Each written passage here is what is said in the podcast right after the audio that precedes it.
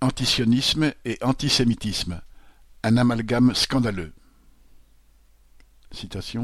Je ne veux pas qu'on crie mort aux juifs, comme c'était le cas dans les rues de Paris en 2014. Fin de citation. C'est ainsi que le ministre de l'Intérieur, Darmanin, a justifié l'interdiction de la manifestation de soutien au peuple palestinien de samedi 15 mai à Paris.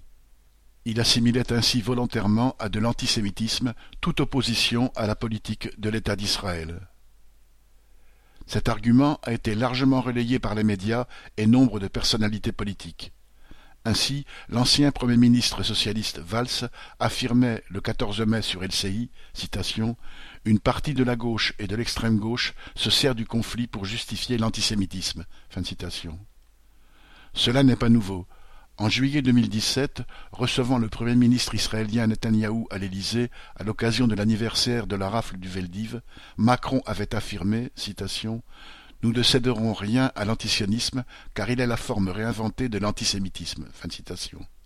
Depuis, il y a eu des tentatives de modifier la définition de l'antisémitisme pour y inclure l'antisionisme. Les Macron ou Darmanin connaissent parfaitement le sens des mots. Le sionisme est un mouvement nationaliste juif fondé à la fin du XIXe siècle en Europe par Theodor Herzl, réclamant la création d'un foyer national juif, un mouvement très longtemps rejeté par l'immense majorité des juifs eux-mêmes. L'antisémitisme, en revanche, est la haine des juifs en tant que telle. L'antisémitisme est un danger mortel pour la classe ouvrière. Il faut le combattre comme toutes les formes de racisme qui peuvent la diviser et servir à la détourner des vrais responsables de l'exploitation et de la crise. Mais dénoncer la politique des dirigeants israéliens qui entraînent leur peuple dans des guerres sans fin et qui oppriment les Palestiniens n'est en rien de l'antisémitisme. Cela peut être le fait de juifs, israéliens ou non, comme de tout autre être humain. Mais tous ceux qui font l'amalgame savent ce qu'ils font. En Israël, Netanyahou s'en sert pour obliger tous les Israéliens à se ranger derrière sa politique.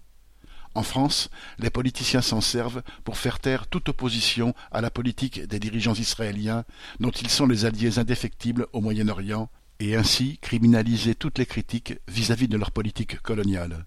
Cet amalgame odieux est inacceptable. Aline Rettes